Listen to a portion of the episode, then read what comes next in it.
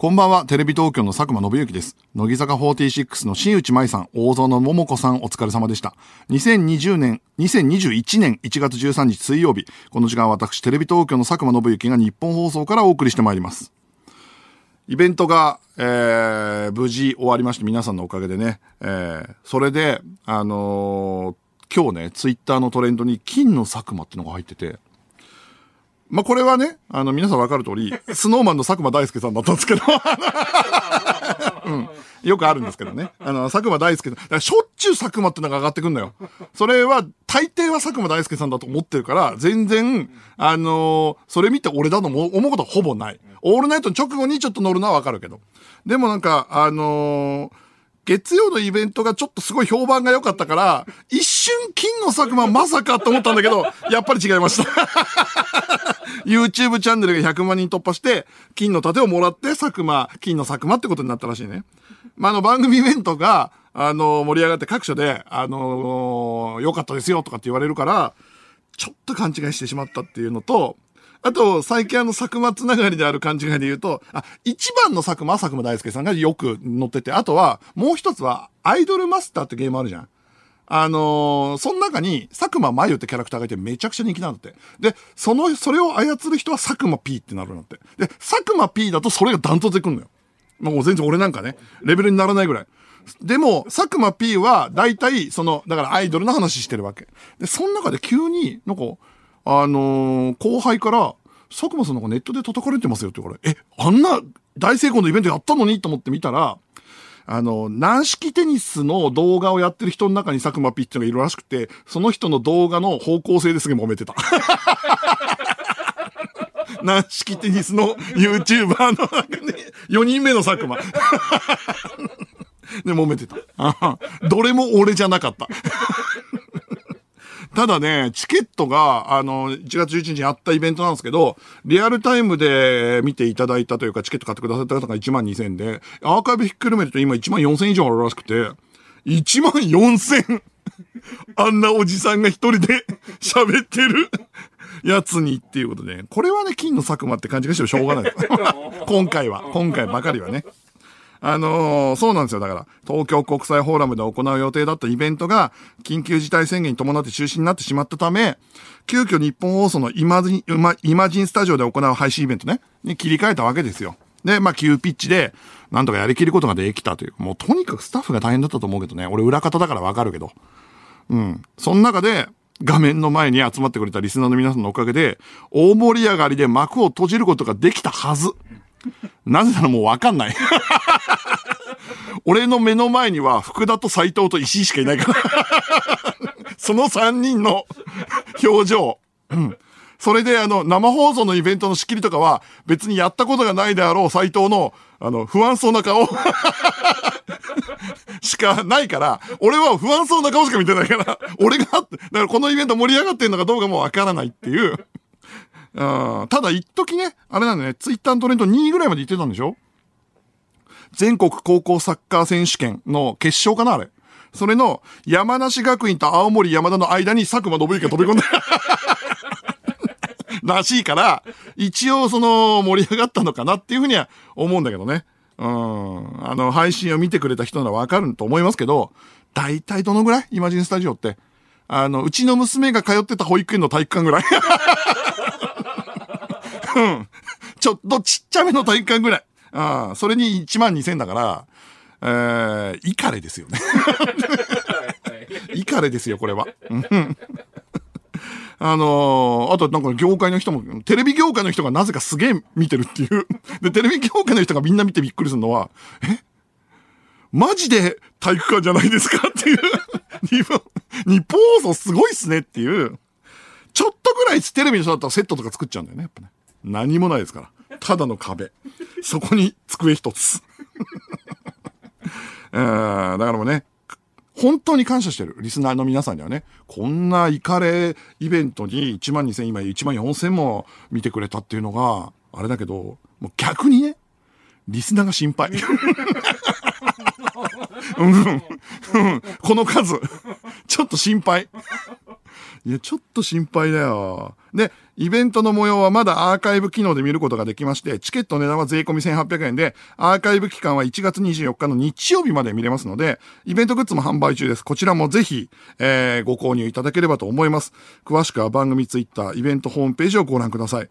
見てくれたリスナーの皆さんどうもありがとうございました。ということで、今週も始めていきましょう。佐久間信之のオールナイトニッポンゼロ。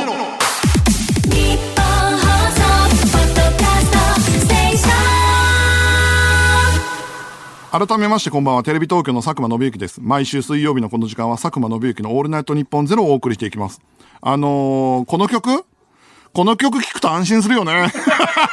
あの、イベントに行った人はわかるんですけど、あの、強めの権利の関係で洋楽は何一つ使えないんで、ちょっとだけ似てる、ちょっとだけ似てる謎の EDM で俺オープン、オープニングトークしたんですよ。だからもう喋りにくいっていう。ただっ広い体育館みたいなところで、ただ謎の EDM で喋るってのやったんですけど。いや、だから、まあ、一応大成功と言っていいじゃん。大成功流れで言うと、ちょっとやっぱ大成功になって少し酔っ払ってるっていうか、イベントが終わった後さ、みんなさ、まあもちろん打ち上げなんかないわけじゃん。恒例のね、打ち上げなんかなくて、俺マイセンのメンチカツサンドだけ持って家に帰ってビールを飲んだわけなんだが、その時にまあ福田とかから作家の福田とかから、お疲れ様でしたとかっていうのは来るのわかるじゃん。それぐらいだといいのよ。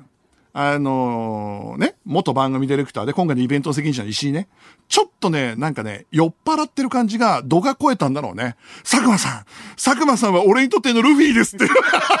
もう謎の、ああ、もうその、ピンチに助けてくれて、俺にとってのルフィみたいなもんですっていう LINE が来て、うん、無視しました。あの、ちょっといい温度の返事はできるけど、その温度には返せないから、もう。石井がね、もうね、ルフィじゃねえし。えー、ということで、中止になった東京国際フォーラム A の方のイベントのチケットの払い戻しが今日から始まりました。えー、詳しいことはイベントホームページを見てほしいんですが、ちょっとややこしいのでご説明します。まず動画視聴チケット。どうの、来るんじゃなくて動画視聴チケットね。配信を見られる3500円のチケットですが、これはすべて払い戻し対応とさせていただきます。イベントホームページから詳細をよく読んで手続きをお願いします。そして、客席観覧チケット。会場で見られる7800円のチケットに関しては、希望する方のみの払い戻しになります。現状、振り替えでのイベント開催が決定してます。僕も言ったじゃないですか。中止じゃなくて延期ですっていう。なので、その際にチケットをそのまま使用できます。払い戻しちゃうと、あの、手に入んない可能性もあるからね。買わなきゃいけないから。なので、あの、イベントに行きたい方は、そのまま残しておいていただければ。で、振り替えの公演に行かないという方、予定もわかんないしって方は払い戻し手続きしていただいて OK です。で、その振り替えの日なんですが、まだ決まってません。確定したタイミングで日程をお知らせしますが、そのタイミングで払い戻し対応を行います。なので日程を見て、その日予定があっていけないなっていう方も、その時点で払い戻しできるようにするんで、とりあえず持っとくというのも手です。えー、3500円の動画視聴チケットは改めまして言いますけど、振り替え公演で利用できないので、必ず払い戻し対応をしてくださいと。振り替えはやるつもりです。もう延期ですから。こっから先の話ね。あのー、しなきゃいけないんだけど、したくないっていう気持ちもあるのよ。一応ご説明しますね。さっきも言いましたけど、振り替えの日程が決まってないんですよ。でね、イベントを見た人はわかると思うんですね。あのー、イベントの時に一箇所、開催日の匂わせ的な演出があったと思うんですよね。ね？こっから先は言いたくねえなその日は多分違います。うん。その日はね、多分違うんですよ。うん、匂わせながら説明するよ。ネタバレもしたくないし、その演出を後で見る人もいるから。えー、我々、えー、やる気を出して、この演出で伝えたらいいぞと。ワンピースにもちょっとかかってるし、みたいなので、えー、その日にできるかなっていう匂わせをしたんですよ。暗号みたいなもので。なんかね、違ったみたいなのね。うん。一旦忘れてほしい。うんとね、あの、ひど、日取りを間違えたんじゃないの。日取りはあって、国際フォーラムもどうやら空いてるっぽいんだけど、えー、なんかね、その日がね、あの、祝日だと思ってたんだけど、なんか祝日じゃないらしい。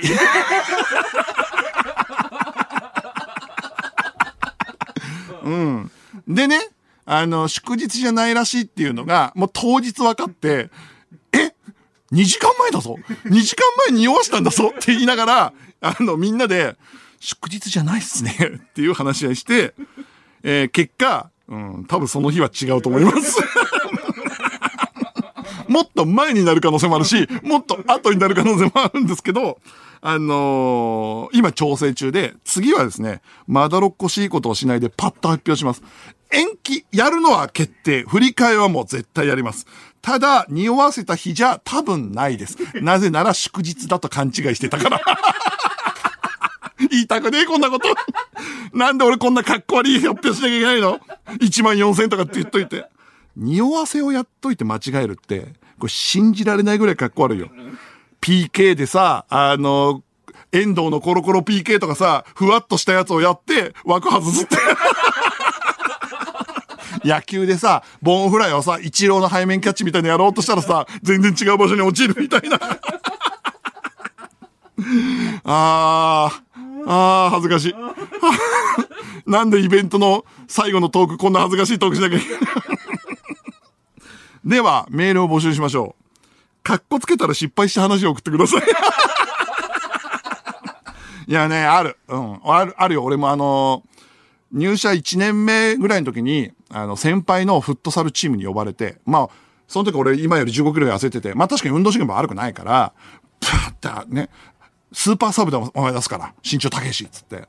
で、フットサルの時に負けてるビハインドで、もう、あのー、ライン際でもうなんかバーってアップしてる時から、なんか、おい、こいつ動けんなみたいな感じで、あのー、やってたの。で、出てすぐ、あの、ディフェンダーとかキーパーからパスもらって、で、詰められて、フォワードに詰められて、一回ヒールパスで戻そうと思ったらオウンゴールしたんですよ。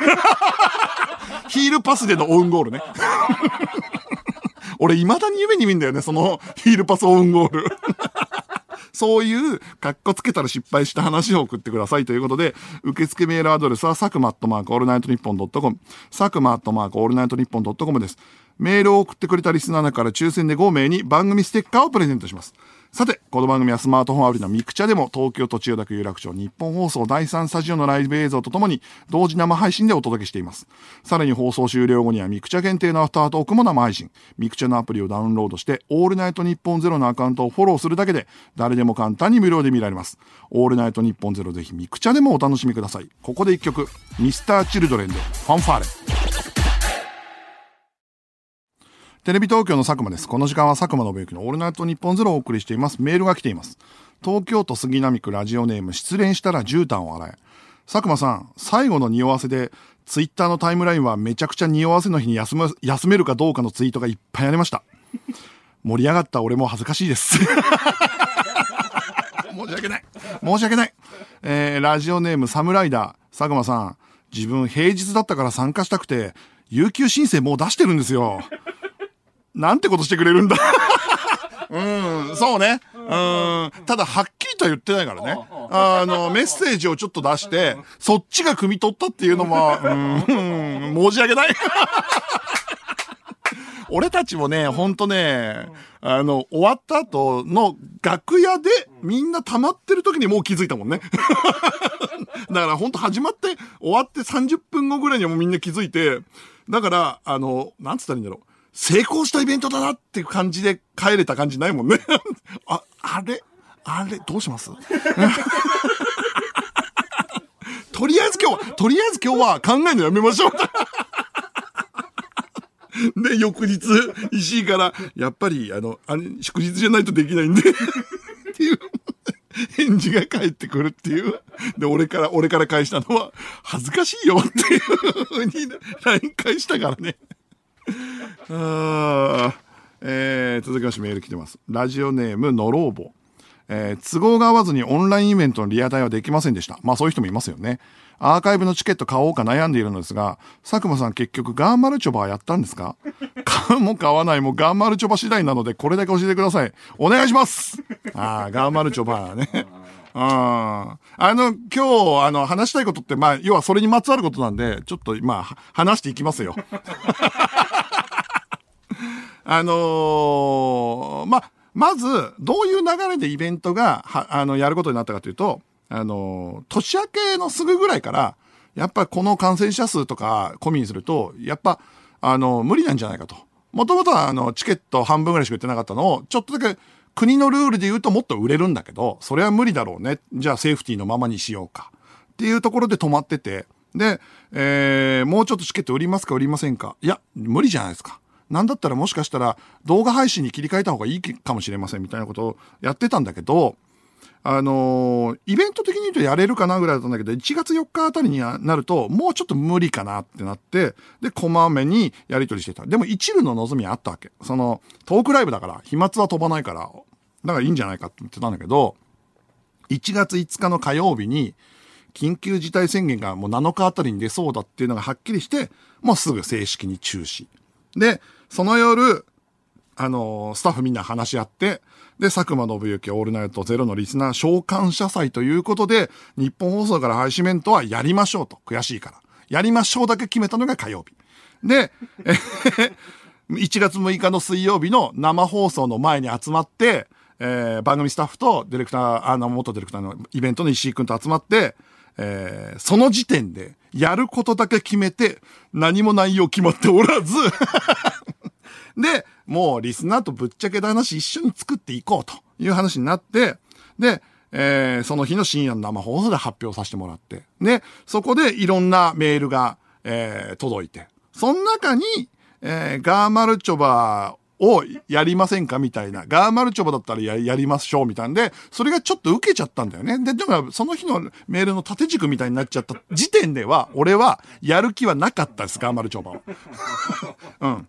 で、えー、8日の金曜日にチケットが発売した時に、その前日かな？発売の直前ぐらい、7日の夜ぐらいに、えー、石井から、何の説明もなくガーマルチョバの動画だけ送られてきたのよ うん。で、うん、最初は無視してた。やらないよってか、まだ説明されてないから、一応送っただけでしょって言った。そしてその半日後にもう一回返答がないのを見て、ガーマルチョバの動画が送られてきたんですよ えー、ガーマルチョバやんのかと思って、前回の本田劇場はギターの弾き語りやったわけよ。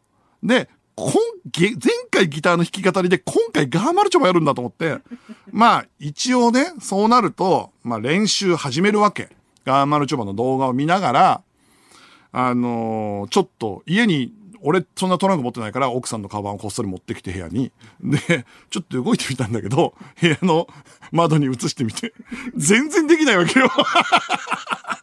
いや、マジでっていう。だって、ギターはさ、できないにしても、一月半前ぐらいからや、始めたじゃん。ガーマルチョバは4日前から始めてんだからできるわけないの。ね、家でやっても全然できないから、やっぱできないなと思って、できないかもしれ、みたいな返したんだけど、まあもう LINE ね。まあ返答はない。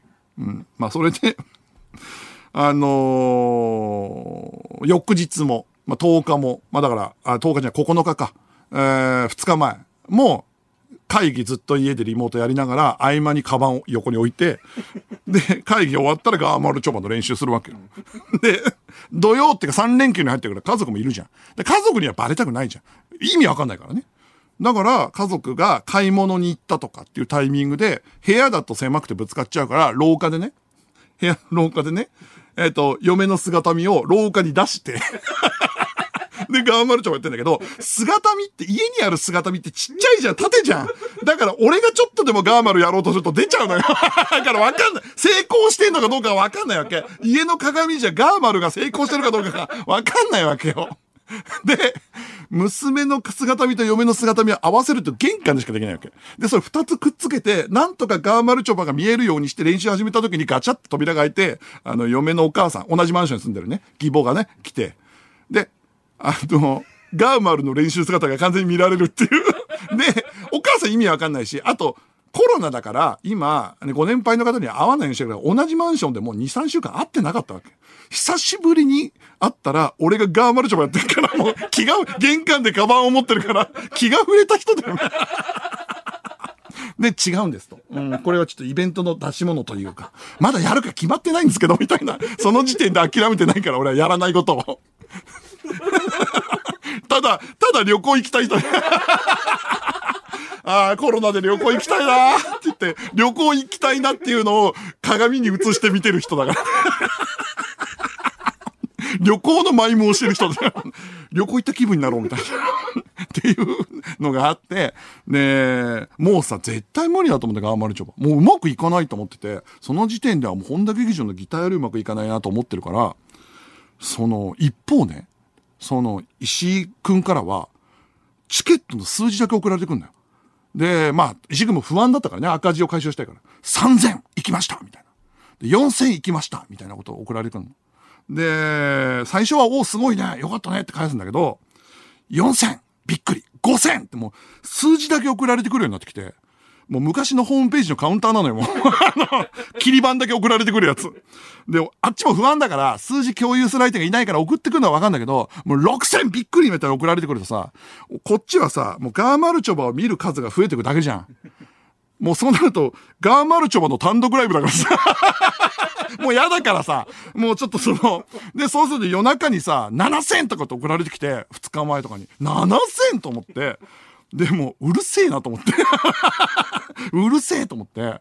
で、もう返事するのやめたのよ、もう。で、ガーマルチョバーの練習も、家族がずっと家にいるようになっちゃったから、3連休でね。だからもう、できなくなってきて、家、部屋でちょっとずつやってもうまくいかないし、と思ってで、俺、家族でさ、前日にご飯食べてる時に、俺全然全く無意識んだよ。ああ、マルチョバさんいなければって言ったんだって。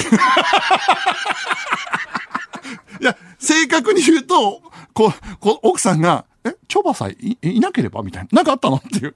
え、俺なんか言った？っていや、なんかチョバさんいなければみたいなこと言ったけど、つって。あ、俺、俺、ガーマルチョバさんいなければっていう。ガーマルチョバさんいなければやんなくて済んだのにっていう、ガーマルチョバの消滅を 祈ってるみたいな感じになってたんだよ。で、結局ガーマルチョバは何も悪くないんだよ。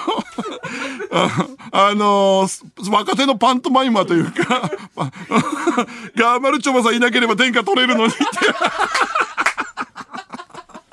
俺もうほんと、パントマイム界の、なんかね、あいつらが憎いみたいなね、スターさえなければみたいな感じなことをつ、思いやくつぶやくぐらい、まあ、プレッシャーになってて、で、1月11日に、あ、そうそう、それで結局だから、イベントの内容もギリギリまで教えてこなくて、台本も送られてこないんだよね。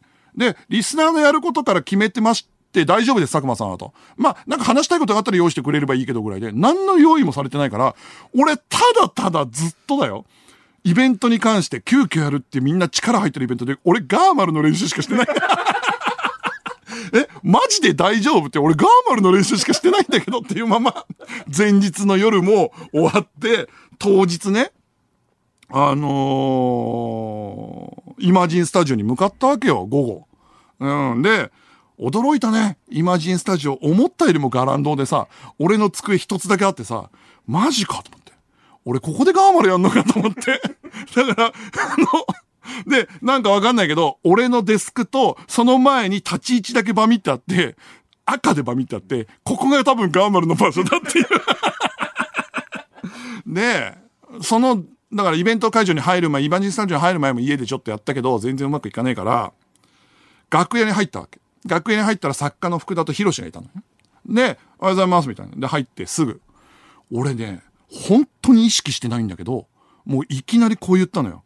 あのさ、ガーマルチョバさ、あの、ああいうのってさ、すげえ、うまいんだったら受ける。で、めちゃくちゃ下手でも受ける。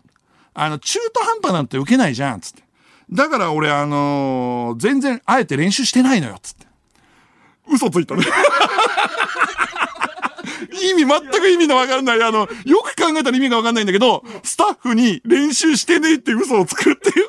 俺3日前とか4日前から練習して全然できないっつってんのにそのなんか、あのなんかわかんない人間っておかしいね。やっぱりもうなんか、できないのが分かってるみたいな状態で、来たら、俺練習してないっすから、みたいな。意味のわかんない。とっさに嘘ついちゃって、そしたら、福田も広志も、けげんそうな、はぁ、みたいな。え、こいつ練習してないの？みたいな顔されて、あ、あ、まずったと思って。いや、本当はしてんのよ。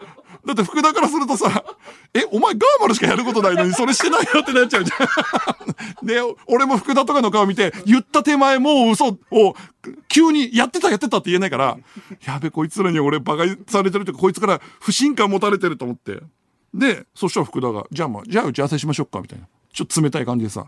えーじゃあまずガーマルチョバありまして、で、えー早着替えしてトーク。で、エンタメクイズ。で、カンペあって、矢作さんが来て、トーク。まあ40分くらいやってくれってで、最後聖徳太子企画書でエンディングですと。え、ガーマルチョバって頭の2分なの？って、そこで知るんだよ。だって俺ガーマルやれしか言われてないから、俺ガーマルメインだと思ってたの。さだ、そらそうじゃん。だってガーマルだけやれって言われてたから、メインだと思ってたから、俺プレッシャーでさ、ずっと。だから、頭から、ちょっとね、今回一生懸命のイベントですって言って、トークやって、矢作さん来て、最後の最後にガーマルチョバを披露して、じゃーんで終わる、本田劇場スタイルだと思ってたから、めちゃくちゃプレッシャーに感じて、なんなら入ってから嘘ついたわけよ。頭の2分なら嘘つかねえから。あと、俺のこの数日間のガーマルチョバに囚われた、俺がガーマル失敗したらイベントどん詰めりで終わるんだろうなっていうのを返してほしいのよ。え？頭の2分なの？っていう。で、早着替えなの？つって。え、ちょっと待って、ちょっと待って。その後のイベント何の準備もしてないんだけどっていう。で、初めてのガチンココーナーの方が多いんだけど、聖徳太子企画書って何みたいな。ね、そっちの方が心配だから、石井に、あのーね、探して、石井さんあのさ、ガーマルチョバなんだけどさ、みたいなこと、あとイベントなんだけどさ、と話そうと思ったら、顔見た瞬間、佐久間さん、1枚行きましたそれしか言わねえから、うるせえな、こいつは、と思って。こいつはこいつで数字しか言わねえし、と思って。なんで内容のこと一言も言わねえんだと思って。一番行きましたよこれはすごいことですかつって。え、俺ガーマル1万見んのと思って。で、16時過ぎからリハーサルが始まったわけよ。で、まずガーマルチョバから始まるんだよ。これ、あの番組の頭だから。でも、その時点でまだちょっと心の整理がついてないから、俺一番やっちゃいけないリハーサルやったのよ。はいはい、ガーマルで入ります。ここでガーマルやりますみたいな。テレビのスタンドインがややるやつね。本域でやんないで、えっと、ここガーマルありまして、えっと、ガーマルここで痛いって言って、えー、俺トークします。みたいな。それ演者が言うんじゃねえよと。それディレクターがスタンドインだったらわかるよ。ガーマルありまして。それ俺やっちゃったの照れくさいからね。半笑いの感じで、ちょっとだけ動かして、こんな感じでやります。あの、あとは本番で、みたいなリハやった。やったのよ。うんうん。それは本当申し訳ないと思ってる。でね、えー他の段取りとかやったり、立ち位置とかやって、で、楽屋戻ったの。で、楽屋戻って座った直後に、福田がすぐ入ってきて、あの、ガーマルチョバなんですけど、最後トランク落とすところ、あれきっかけになってるし、あそこ全然違うから、佐久間さん。あの、V 見てもらって、それはちゃん、あの、ちゃんと落として、そんで、いてって言わないと、VTR 行きづらいんで、あれはちゃんとやってくださいっつって、めちゃくちゃ怒られる。なんで俺ガーマルチョバでこんな怒られなきゃいけない？ガーマルチョバさえいなければって。マジで福田にめちゃくちゃ怒られてさ、ちゃんとやってください、ガーマルチョバ。リハもちゃんとやってもらわないときっかけわかんないですから、みたいな怒られてさ。で、なんでガーマルチョバのダメ出しされなきゃいけないの？分かってんだよ、できてないのは。つって。なんだよと思ったら、その顔色を見てね、福田も、あれこいつへこんでんなと思ったのかわかんないんだけど、あ、でも佐久間さん、ちょっとやった感じだと、十分ちゃんと動いてなくて見えてたんで、ガーマルチョバちょっとやれてましたよ、って。だから大丈夫です、って。今度逆に励まされてんで。いや、もうそうなっちゃうとさ、俺ガーマルチョバチャレンジを一生懸命やってる人になっちゃうね。ガーマルチョバを目指してる人なんだ 全然ガーマルできてるよっていう。一回怒られて、へこまされた後、あ、でも思ったよりガーマルできてたよっていう。もうなんか、飴とムチをもらってまで、ガーマルを頑張る人になっちゃってるから。まあまあ、佐久間さん、大丈夫です。できてましたんで、そのまま、あの、やれば、ガーマルチョバに見えますから大丈夫です。最後のきっかけだけ、いてだけ、照れちゃダメ。そこは V テレ君で大丈夫です。大丈夫です。って言われて僕がいなくなって。え？と思って。え、これ、福田には本当のこと言った方がいいかなって一瞬思ったの。その、いや、俺練習しててとかっていうのよ。で、楽屋ガチャってあげたら石井がいてさ、1万1000行きましたって言われて、もううるせえと思って。で、それでも5時回って、もうね、メイクすんのが5時半とかだからもう30分とかしかないわけ。で、部屋に俺一人だったのね。スタンバイ時間あと30分ぐらいしかねえかっつって。じゃあしょうがねえか。ガーマルやるかと思って。で、こっそりさ、あの、トランクを持ってきてさ、自分の楽屋にね。で、えー、とそのトランク掴んで、で、楽屋だから鏡がちゃんとでっかいのあるから、そこで持って、ちょっと練習し始めたわけ。ちょっと、あの、思い切り軽くやるかみたいな。で、ちょっとやったぐらいで、これは、あの、換気のために楽屋空いてたんだけど、ね。まあ、いうーん、と思って。これは見られたくないし、と思って。ドア閉めて。ドア閉めて。で、一回ドア閉めたから本気でやろうと思って。で、あの、出てきて、で、そのから、回るやつをちゃんとやりたいなと思って、回るやつの練習を何回もして。で、一回下がったりして、でも、引っ張れないとかっていうのをガーマルの登録見ながらやってるんで、これでもやっぱあれだなと思って、鏡じゃわかんねえから、一回ビデオ撮ろうと思って。で、iPhone を置いて、ビデオ回して、始めようと思った瞬間にガチャって楽屋開いて、福田が入ってきて。で、俺、トランク持って、あの、いや、俺、あえて練習しないわ、つってたやつが、本気で汗だくになってガーマルの練習してて、もう完全にさ、あの、部屋でオナニーしようとしてエロ本持ってたら母ちゃん入ってきた。中学生みたいになっちゃって。エロ本っていうかもう、エロ本にしかよね、トランク持っちゃってんだから。もう、おちんちん出してるみたいな状態になってて、エロ本持ってトランク持っちゃってっから。で、福田が、あガチャッと開けて、その立ってから、いや、つって。いや、ちょっと一回さ、少し動いてみるっていうんだけは、ちょっとやってみようかなっていう、つって。で、そのまま折って。でオナニーしようとするのがバレちゃう感じやもんだから、もう本当に。しこまるちょばです。軽く、軽くだけやってこうかなと思ってって言って。で、福田も何も言わないでこそ、そのまま座って。で、俺も、あの、置いて。ああ、と思って。ちゃんとしたリハは最後までできなかったけど。まあでもさっきの一回本気で動いたからちょっと違うなと思いながら、えー、スーツに着替えて。で、もともとそのスーツっていうのは、そのオンリーさんが、あのースポンサーについてくれて、国際フォーラム用のスーツだったのよ。あとはパキッとしたスーツなんか面白くないですかってのもあって、結構サイズ合わせてくれるスーツだったんだけど、それがまさかのガーマルチョバと全く同じ色だったから、石井からそれ着てくださいって言われて。で、そのスーツ着て。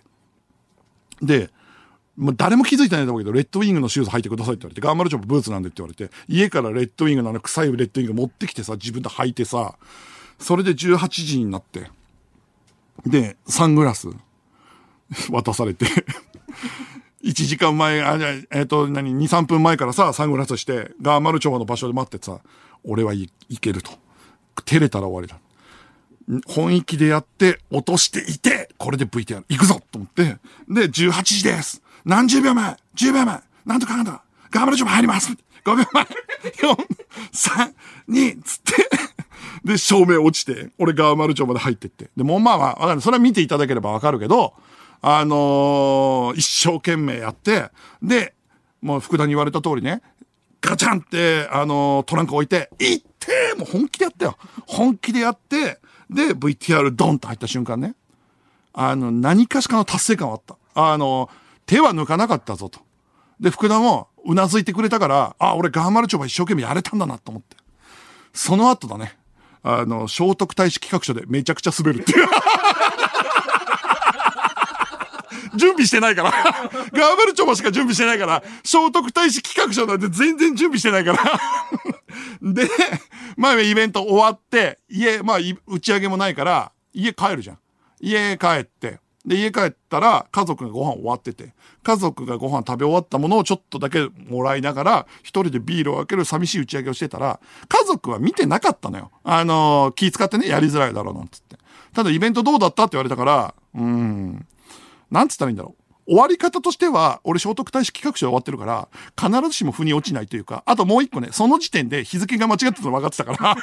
だから、うん、いや、盛り上がったって言ったんだけど、え、大丈夫？失敗したの？みたいな。いやいや、盛り上がったんだけど、っていうふうに言って、で、娘が、そう思ってエゴサして、みたら、え、何これ？って言ってから、え、俺ガーマルなのかな？ガーマルチョバがネットに露出されちゃってんのかなと思ったら、あのー最後にやったカモン花丸ボックスでジャンプする昇竜拳の動画だけ、あの、ネットに出回ってて。え？お父さん、あの、どういうイベントやったのって言われたっていう。な、すべてはね、あの、見ていただければわかんないけど、ガーマルチョバにはいろいろあったんだよっていうところだけ。日本放送テレビ東京の佐久間です。メールが来ております。えー、ラジオネームロッキンロード。佐久間さん、僕は配信チケットを買ってまだ見れてないのですが、ションベン書道でビリーブと書きましたか？あったな、ションベン衝動。いや、あの、ションベン衝動ね、別に俺はやってもよかったかもしれないけど、イマジンスタジオがもう二度と使えなくなるから、あの、ねあれなんか、ももクロとかさ、そういう人たちにも使うでしょ？イマジンスタジオ。えー、続きまして、ラジオネーム、残塁ホームラン。佐久間さん、匂わせは嗅いだ方が悪いと言われ、よく言われているので、リスナーが全て悪いです。まあね、そういう気持ちで、痛いっていう気持ちも一瞬あったけど、これは確実に我々が悪いです。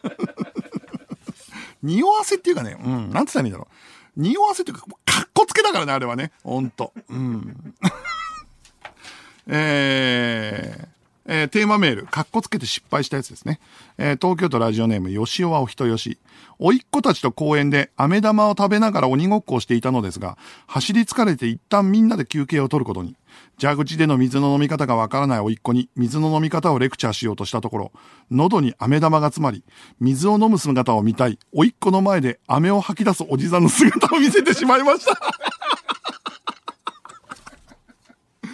あー、面白いな あー、なんかね、あの、俺も娘が3、4歳の時に、近所の公園に行ったら、夏ね、なんかわかんないけど、普通にジェントルマンの紳士のおじいちゃんが、すごいの見せてあげようかって言って、その、あの、あの、木にあるセミの抜け殻を普通にバリバリ食べ始めたの。は？は？と思って。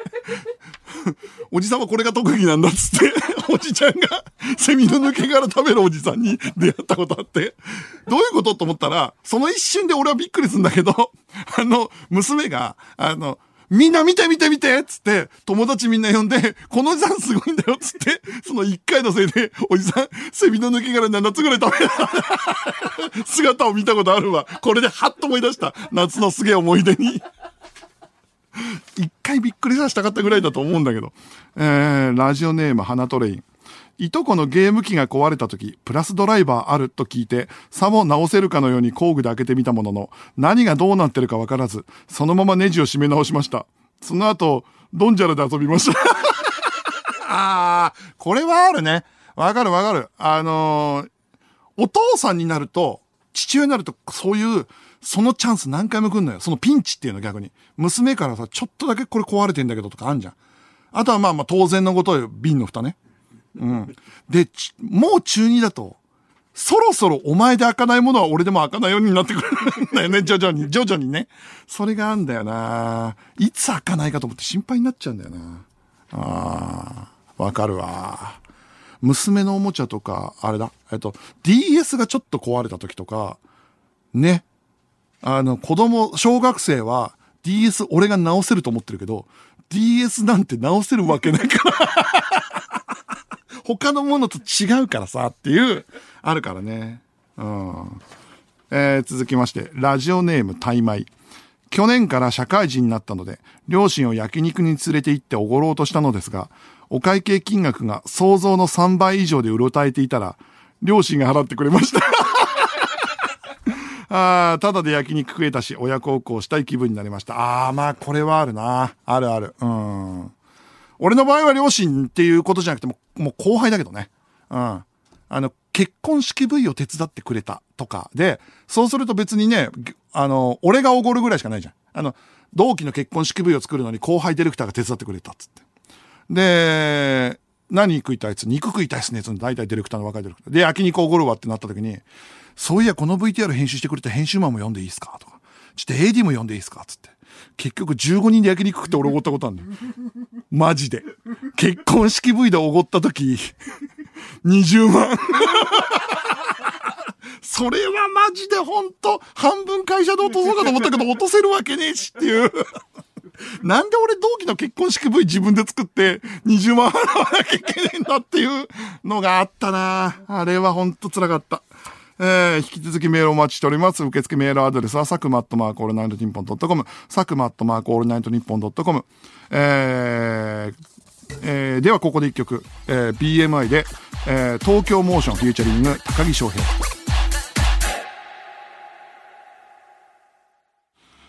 お聞きいただいたのは BIM で東京モーションフィーチャリング高城晶平でした。ビ、ビ、 BIM、間違えて、で BMI って言っちゃった。それ体重とかの脂肪のやつ。これかっこいい曲なんですけどね。えーではこちらのコーナーに参りましょう。カンペ。リスナーからカンペに書かれていたことを送ってもらいます。カンペというのは番組中にスタッフが出演者に見せる指示の書かれた紙です。そろそろ CM とか誰々に話を振ってみたいなやつです。カンペを紹介してどんな番組なのかを考えていきます。えー、1枚目。三重県ラジオネーム三州アルデンテ。うちの父親、昔仕事中に、おい、度胸さんって言ったらしいのですが、その相手が本田総一郎だったというのですが、これ実話だと思います？わかん、まあわかんないね。うん、親父の不可視はね、あるよね。俺は、うちの親父は吹かすタイプじゃなかったけど、あの、高校教師が結構吹かすタイプで、なんか新幹線で歩ってて、足伸ばしてるやつが蹴っ飛ばしたんだよ、俺。沢田健二だったってすんだけど。俺絶対嘘だと思いながら聞いてたな。でも毎回言うんだよな。高校の教師。ああ、いたな。でも、親父の不可視はな、訂正すんのもね、ちょっとね、嘘だろっていうのもちょっとなんか、あれだし。えー、ラジオネーム、ブラックだドン。名探偵コナンすべてのオープニングとエンディングが公式 YouTube で公開されていますが、全部で115曲もあります。すげえな、コナン。やっぱあんだ。あと、公式 YouTube でオープニングエンディング全部公開してるすごいね。えー、倉木舞何曲あんだろうね。あとは、ビーズ、はい、えー、ブレイカーズ、ガーネットクロー、相内里奈。ビング系ばっかり。あ、まあでも、ハイローズもあるか。胸がドキドキめちゃくちゃいい曲だからね。ああ。えー、続きまして、東京都杉並区、芋ケンピウス24世。ジューンブライドの語源となった婚姻を司る神であるジュノですが、旦那である全能神ゼウスに浮気されまくっては、浮気相手を殺しまくってたそうです。それでもあなたは、6月に結婚するんですか？そっかそっかそっか。あのー純真な神っていうよりは、浮気相手をもう殺しまくるんだ。だから逆にあの、えーあのー幸せな結婚ってことが、あのー別れないってこと？そうなの？どうなの？浮気はされてるわけでしょ？って。幸せでは全くないよね。っていうか、うん、ゼウスがとにかくろくでもないんだよね、北欧神話ってね。調べれば調べるほどね。あと結婚っていうのでちょっと思い出したのは、あの、後輩の漫画家やってる AD もやってた、マフネっていう後輩がいるんだけど、そいつがね、あの、去年の4月に結婚式やる予定で、俺乾杯の挨拶やってくれって言われて、分かったっつって、4月でコロナ禍でダメになって、佐久間さん2月に会場移したんで、2月お願いしますって言って、で、準備してて、で、今、あの、さっき連絡あって、あの、先週かな？うん。またダメになって4月に移りました。つって。もう泣きそうですって言ってた。あと、ウェディングドレスのサイズがどんどん合わなくなってきますって言ってたかね。そういう人たくさんいんだろうな。えー、続きまして、千葉県ラジオネーム、丸花。柏レイソルのオルンガが、カタールのチームの試合に出場することが明らかになり、何も知らない J リーグサポーターは混乱に陥ってたのですが、この出来事に柏レイソル側も認識不足だったのか、試合開始から30分後に、オルンガの遺跡が発表されました。え、こんなことあんの？行かれてんな。あの、柏レイソルは多分、あの、移籍したのは把握してたんだろうね。あ移籍は決まってたんだろうね。発表いつにしようかなと思ったら、もう試合出ちゃってたんでしょ、カタールで。え、もう出てんのみたいな。で、サポーター、何も知らないサポーターってかわいそうだな。どういう説明なんだよ。J リーグ、J リーグ面白い、面白いな。イカレ情報がどんどん飛び込んでくんだよな。えー、練馬区、耳ほじるり。実は、サハラ砂漠のサハラは、砂漠という意味なので、砂漠砂漠ということになります。つまり、サハラ砂漠は砂漠界のマコーレーマコーレーカルキンカルキンです。まだ言ってんの？まだ言ってんの？あ例えで言うと、チゲ鍋とかだよね。チゲって韓国語で鍋ってことだもんね。あれ鍋鍋でしょ？ああ、そうだ、サハラ砂漠はそうなんだ。だからサハラっていうのか。砂漠の代表的なことってことなのかな？えー、続きまして。ラジオネーム、気持ち鍋。え？僕は普通に今でも、詳細希望ぬって使えますけど。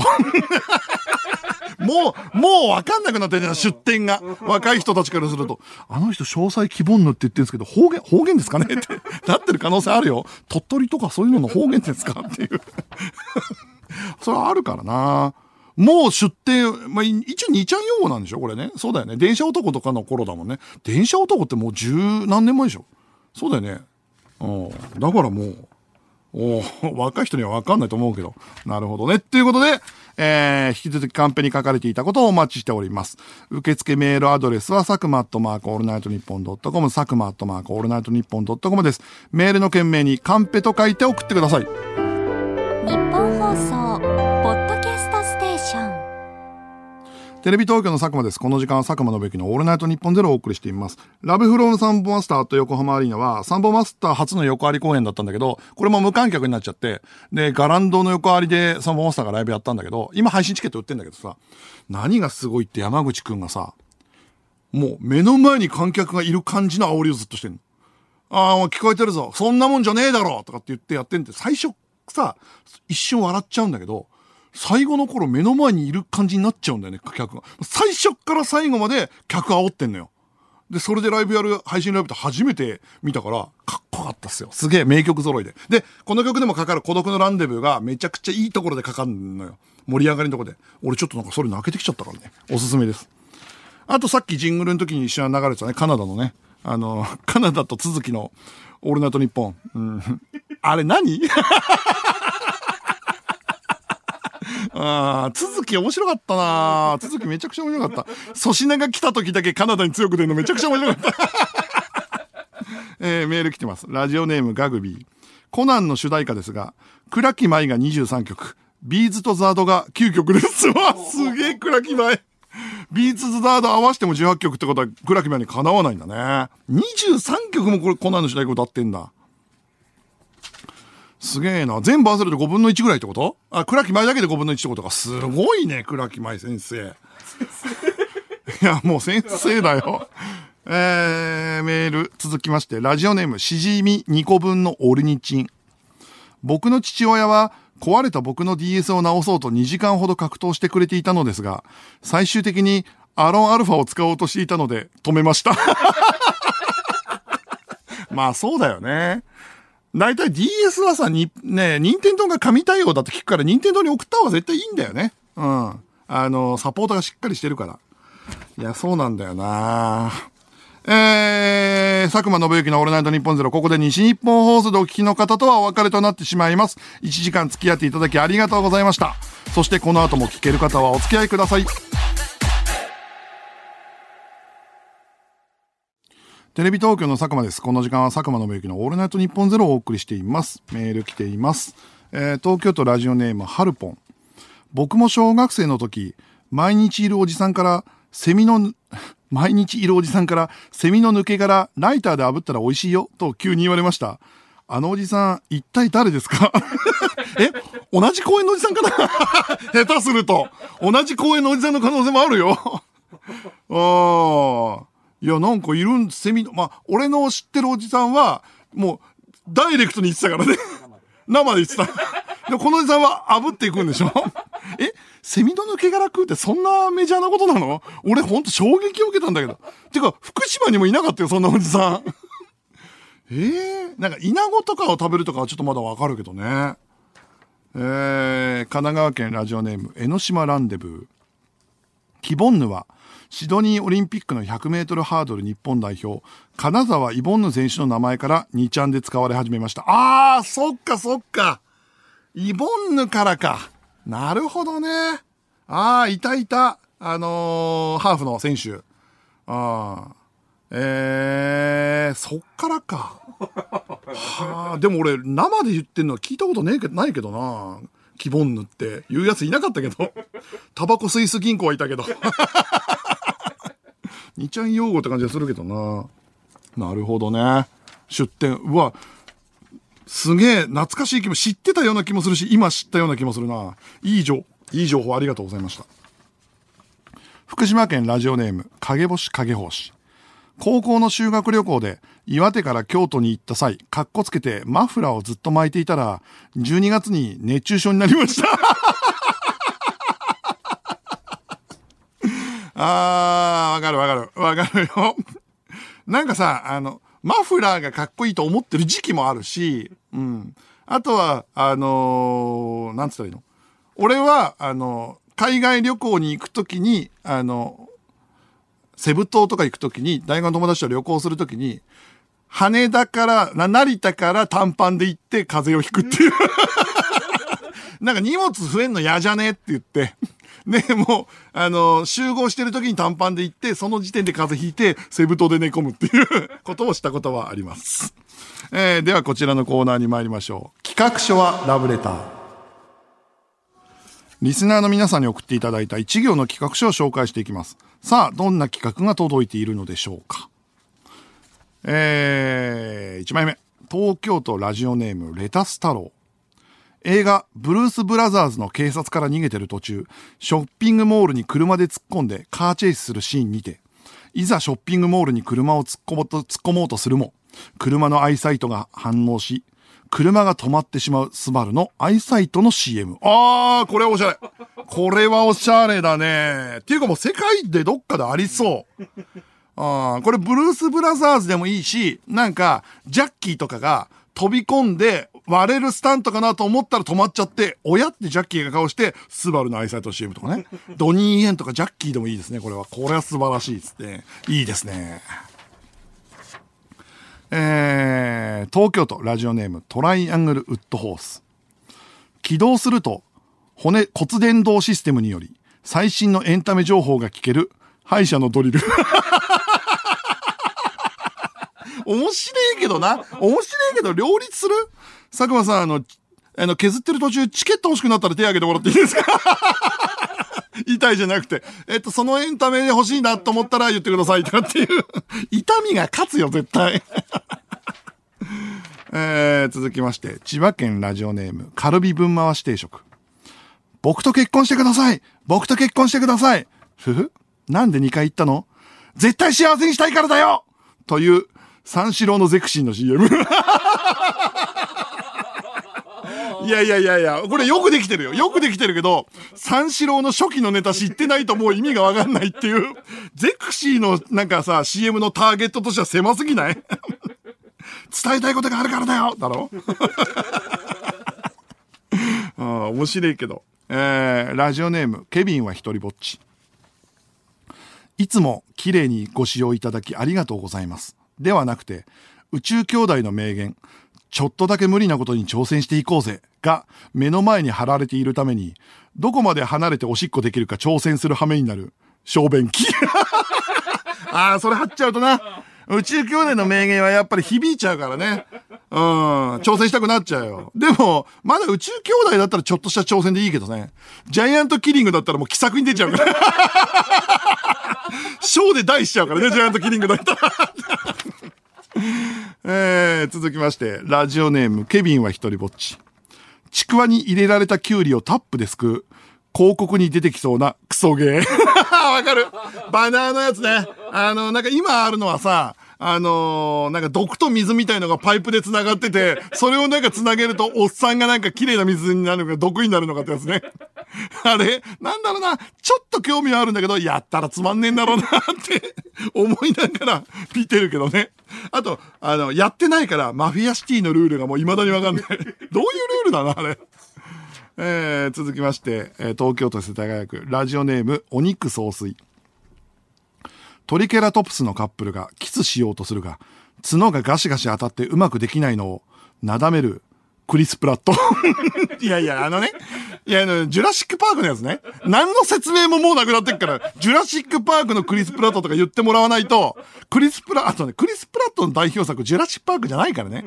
まだガーディアン・オブ・ギャラクシーだから、あの、あの何、あの、あの、ラプトル止めるところは、が代表作じゃないから。ああ続きまして、えーラジオネーム、明日から龍之介。土から持ち上げた瞬間、とんでもない声量を浴びせてくる、布施明のマンドラゴラ。いや、これ俺は面白い。めちゃくちゃ面白いけど、でももう、あの、もう説明がなさすぎる。若い層には布施明かわかんないし、あの声量がものすごい歌が上手い歌手の皆さんですけど、マンドラゴラも、あの、ファンタジー好きにしかもうわかんないからね。あの、引き抜いたら大声出して、それで引き抜いた人の、なんか、あの、頭がおかしくなったりするような野菜っていうか妖怪というか、みたいなやつね。うん。変わったーってね。抜かれたーって言うんでしょ。いや、それはめちゃくちゃ面白いけど。うん。えー、新潟県ラジオネーム、いけたら行くマン。スパイ映画に憧れて、噛んだガムで盗聴器を包み、テーブルの下に貼り付けるも、唾液の量が尋常じゃないため、いつも盗聴器が水没してしまう。唾液ドバドバマン。うん。あの、あの、最後が初耳の単語で終わるのやめてくんないかな。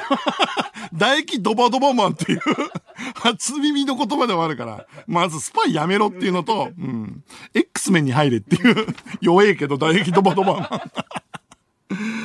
えー、引き続き企画書お待ちしております。受付メールアドレスは、サクマアットマークオールナイトニッポンドットコム、サクマアットマークオールナイトニッポンドットコムです。メールの件名にラブレターと書いて送ってください。では、ここで一曲、桑田佳祐で、祭りのあと。テレビ東京の佐久間です。メールが来ております。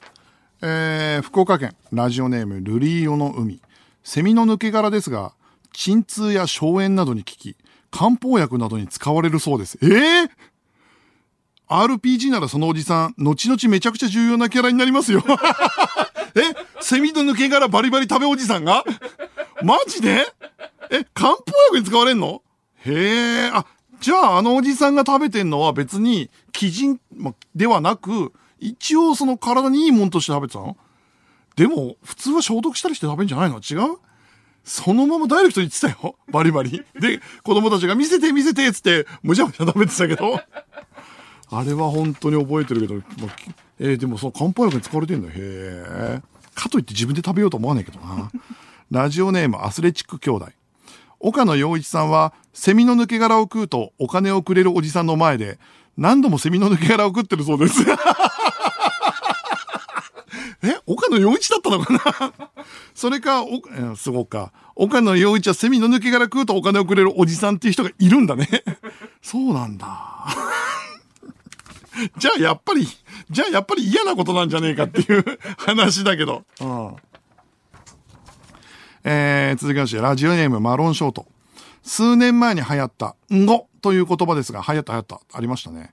これは中日や楽天に所属していたドミンゴ・グスマンというピッチャーが炎上した時に、ネット民が彼を嘲笑ったコメントをしたのが元ネタです。え？あ、そうなの？やったんご？とか、あー、ドミンゴが、ドミンゴ出、なんだ？へえ、これは、全然わかんなかった。っていうか、んごはさ、なんかさ、あの、ごちゃんから出てきて、で、女子高生もちょっと使うようになった時期もあったよね。今もうごちゃんとかから出てきてる用語あんの？あの、南 J とかから出てきてる用語って。なんか今さ、ギャル語とかさ、女子高生用語ってもうなんか、独自に発達してる感じするもんね。なんか知らない言葉、ヤリラフィーとかさ、あの辺も、あの辺はごちゃん関係ないでしょ？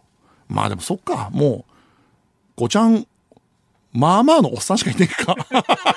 よく考えたら。うん。神奈川県ラジオネームサボテンレコード。キボンヌが死後となった後、同様の意味で2ちゃんで使われるようになったのが、してクレメンスです。あーあったあったあったあ、これはギリギリ覚えてるわ。これはメジャーリーグで歴代最多7度のサイ・ヤング賞に輝いた大投手、ロジャー・クレメンスに由来しています。あ、これはまあまあまあ、ロジャー・クレメンスもわかるけど、してクレメンス？っていうかさ、あのーベースダジャレだよね。あの、ほぼベースダジャレなんだけど。詳細希望ぬ、してクレメンス、なんとか、うんご。クレメンスあったなぁ。あ えー、続きまして、ラジオネーム、スカタン半島。おっさんが泥水をかぶる広告のゲームですが、よく見るパズルは実際のゲームではほとんど出てこないため、広告内容が不正確であるという理由で、イギリスでは広告を停止されました。え、えあのゲーム自体が別に引きにならないぐらい別にそんな面白そうではないのに、あのパズルも出てこないってこと？じゃあ何のゲームなの？何のゲームなんだよ？ああ、そうなん。じゃあマフィアシティも全然違うゲームなのかな？やった人ことある人いる？いない？いや、誰もいないね。え、あれじゃやっぱ偉くなっていくゲームじゃないの？もしかしたらあんなさ、なんか出世の面白いゲームだと思わせといて、始まったらパズルゲームだったりするんじゃないの？そうなのかな？どうなんだろう。えー、東京都ラジオネーム、レンコンメリケンサック。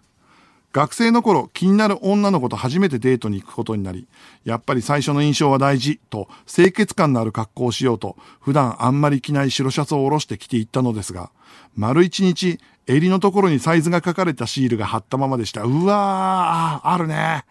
ユニクロはあの位置にサイズのシールを貼るのを本当にやめてください。あーわかるわかるわーいやー、俺全く似たようなのある。あの、東京に出てきて初めてデート的なものをした時に、東京で初めてジャケットを買ってきたんだけど、その時ってジャケットってさ、後ろにさ、ま、あの、糸、糸でさ、なんか、分かれてるところが、とか、閉じてんじゃん。あと、ポケットも閉じてんじゃん。俺もうほんとマジで田舎者で分かんなくて、ポケットがないタイプのジャケットだと思って、何にも入んなくて、何にも入んなくて結構手で持ってたっていうようなもの。恥ずかしいな、あったな家帰ってから気づいたもんな。わかるわかる。えー、引き続きメールをお待ちしております。受付メールアドレスは、サクマアットマークオールナイトニッポンドットコム、サクマアットマークオールナイトニッポンドットコムです。では、ここで一曲、ウルフルズで明日があるさ。ニッポン放送佐久間宣行のオールナイトニッポンゼロ、そろそろお別れの時間です。ミクチャでは番組番組終了後にアフタートークもあります。そちらもぜひご覧ください。メールが来ております。大阪府ラジオネーム、慎重なスピン。佐久間さん、マフィアシティですが、2019年の12月に、あの、竜が如くとコラボしてます。もう訳がわかんないっす。マフィアシティと竜が如くとコラボしてんの？ちょっと面白そうだけどな。それは。うん。桐生一馬が出てきてるってことでしょ？東京都葛飾区ラジオネームファンタスティックケンピーマン。これはマジな話なんですが、うちの母はあの広告に出てくるゲームを軒並みインストールしてます。大丈夫？課金、課金が結構やばいんじゃないの？ああいうゲームってなんか一見無料に見えてすげえ金かかったりするからな。う んそういうのあんのか。あのーまあ、イベントも無事終わって、終わった上で、まあ、次回は決まってないですけど、やるってことなんだけど。うん、まあ、だから、次回が決まってないっていうことはさ、俺どういう気持ちでこのラジオ続く、どういう、どういうタイミングでやっていくのこれ。まあまあ、いいんだけど。あ、そうだ、あと、えっ、と、明日から青春高校のドラマ始まりますんで、ついに、ついに始まりますよ。福田の、福田との担当は3話ね。だから3週間、3週間後ですけど。やっと、1年前に書いた脚本、1年前に特艦工事で作った脚本のドラマが、ついに放送されるんで、明日1話ですから、30分の。まあまあ、あのね、本当にね、えっ、と、8話なんだけど、8話見てもらうと、え、こんなアイドルドラマを思ったらこんな感じになってくの？みたいな驚きはあると思いますよ。楽しいと思うんでね、ぜひ見てほしい。っていうのと、またしたなっていう、悪いなみんなっていう、福田とかって、作家陣悪いなっていう、謎を作ってから1年後の放送っていう。ああと、今日、明日ゴッドタンの収録なんですけど、その、AD がもうね、な、さっきからずっと LINE 送ってきてて、あの、あの、花子がさ、明日花子出るんだけど、花子年末で撮る予定だったんだけど、コロナになったじゃん。だから、えっ、と、急遽明日撮るんだけど、その収録スケジュールが結構ぐちゃぐちゃになったから、朝早いのね。9時集合とかなの。で、俺この9時集合で誰も信用してないのよね、スタッフがね。あの、AD が、AD の糸井っていう、あの、俺をよく送るさ、女の子がさ、絶対来てくださいって言うから、あのさ、他のディレクターが、とは言ってもちょっと遅れてもいいんでしょ？っつったら、は？絶対ダメですからって言われて。だからもうすぐ寝なきゃいけない。イベントが終わっても別にそいつには全然褒められないっていう。まあそんな感じですね。働きながら、またイベントできる日までラジオもお送りしていきたいと思っております。いつかフォーラムでイベントをやりましょう。やろうども港に別れを告げろようそろテレビ東京の佐久間信之でした。